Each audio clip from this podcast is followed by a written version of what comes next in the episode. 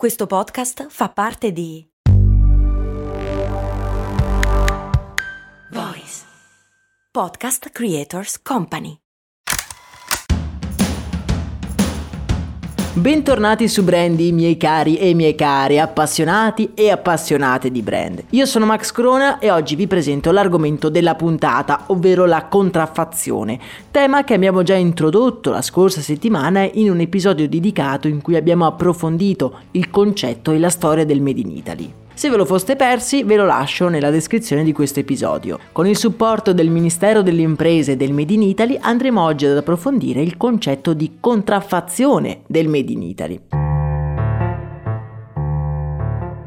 Made in Italy che come abbiamo visto pone le sue radici nelle cosiddette 4A, arredamento, auto alimentari e abbigliamento. Se consideriamo queste categorie capiamo che almeno due di esse sono particolarmente soggette alla contraffazione. Sto parlando, come avrete sicuramente intuito, del mercato alimentare e dell'abbigliamento. Chi opera nella contraffazione si dedica prevalentemente a falsificare prodotti che sono sia facili da riprodurre, ma anche dei prodotti in cui la qualità sia difficile da constatare prima di utilizzare il prodotto stesso. Ma mi spiego meglio. Nell'episodio della scorsa settimana vi raccontavo come io stesso durante la mia permanenza a Dublino sia rimasto vittima di inganni alimentari, cacciotte e formaggio che si spacciavano per Made in Italy ma che in realtà non erano altro che pallide imitazioni. Ma di questo me ne sono accorto solo al momento dell'assaggio. Stessa cosa vale per l'abbigliamento, un occhio non allenato ha serie difficoltà a capire così a prima vista un prodotto artigianale e di ottima qualità da uno di pessima qualità e contraffatto. Cosa diversa invece se parliamo, che ne so, di automobili. Contraffare una Ferrari è estremamente più difficile che mettere un'etichetta su un grana padano falso.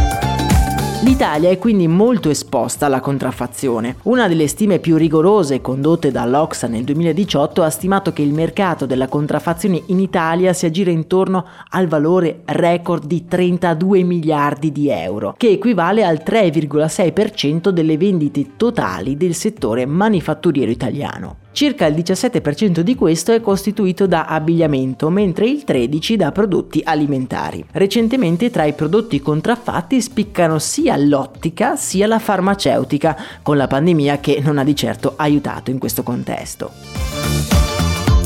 L'Italia ha poi dei simboli culturali e anche una lingua molto riconoscibili all'estero. La contraffazione del Made in Italy non si riferisce solo quindi alla riproduzione fedele del brand o del prodotto, ma anche nella creazione di un marchio che richiama la nostra immagine nel mondo. L'Italian Sounding è un fenomeno molto subdolo e impattante per il settore alimentare, in quanto difficilmente perseguibile sul piano legale. Ciò nonostante la sleale evocazione dell'origine territoriale crea danni sia ai consumatori che comprano un prodotto scadente che ai brand che hanno difficoltà poi a promuovere i propri prodotti in maniera efficace. Il problema per i brand italiani è sia in termini di reputazione ma anche di mancato guadagno. Immaginate che ne so di essere proprietari di un brand di abbigliamento ma anche di una gelateria o che ne so, di un podcast. Se domani arriva un'azienda che produce un prodotto scadente con il vostro nome, quale sarebbe il danno per voi? Il brand, come abbiamo spesso visto nelle nostre storie, si basa su caratteristiche tangibili ma anche intangibili. L'immagine, lo spazio che prendiamo nella mente dei nostri clienti è molto volubile. Se una borsa con il vostro marchio si distrugge dopo due utilizzi, quel cliente lo avrete perso per sempre. Oltretutto, le soluzioni per combattere la contraffazione che possono attuare i brand non sono molte. Avere una conoscenza quanto più capillare del mercato e agire per vie legali in maniera dura contribuiscono a creare un'immagine di un'azienda che difficilmente tollera i falsari. Questo agirà in un certo senso da deterrente. La cosa però più efficace è quella di educare chi ha un impatto maggiore su questo mercato ovvero i clienti stessi. Un'indagine sui giovani realizzata dall'Ufficio dell'Unione Europea per la proprietà intellettuale evidenzia come in Italia il 37% dei giovani abbia acquistato intenzionalmente prodotti contraffatti o piratati. Il problema è che i prodotti contraffatti hanno due vantaggi competitivi non da poco sono facilmente disponibili e a un prezzo generalmente estremamente inferiore. Non a caso un metodo forse rudimentale ma efficace per avere quantomeno il sospetto che quel prodotto sia autentico è proprio il prezzo. Se è troppo bello per essere vero, molto probabilmente non lo è. Come già vi dicevo, io stesso sono stato, anche se non intenzionalmente in quel caso, attratto da prodotti contraffatti e credo che il principale deterrente non sia la minaccia di ripercussioni legali, ma la conoscenza di come questi prodotti da un lato impattino sul nostro sistema economico e dall'altro su come il mercato del falso sia illegale di per sé e inneschi un pericoloso e drammatico circolo vizioso innescato proprio dal nostro acquisto magari innocente.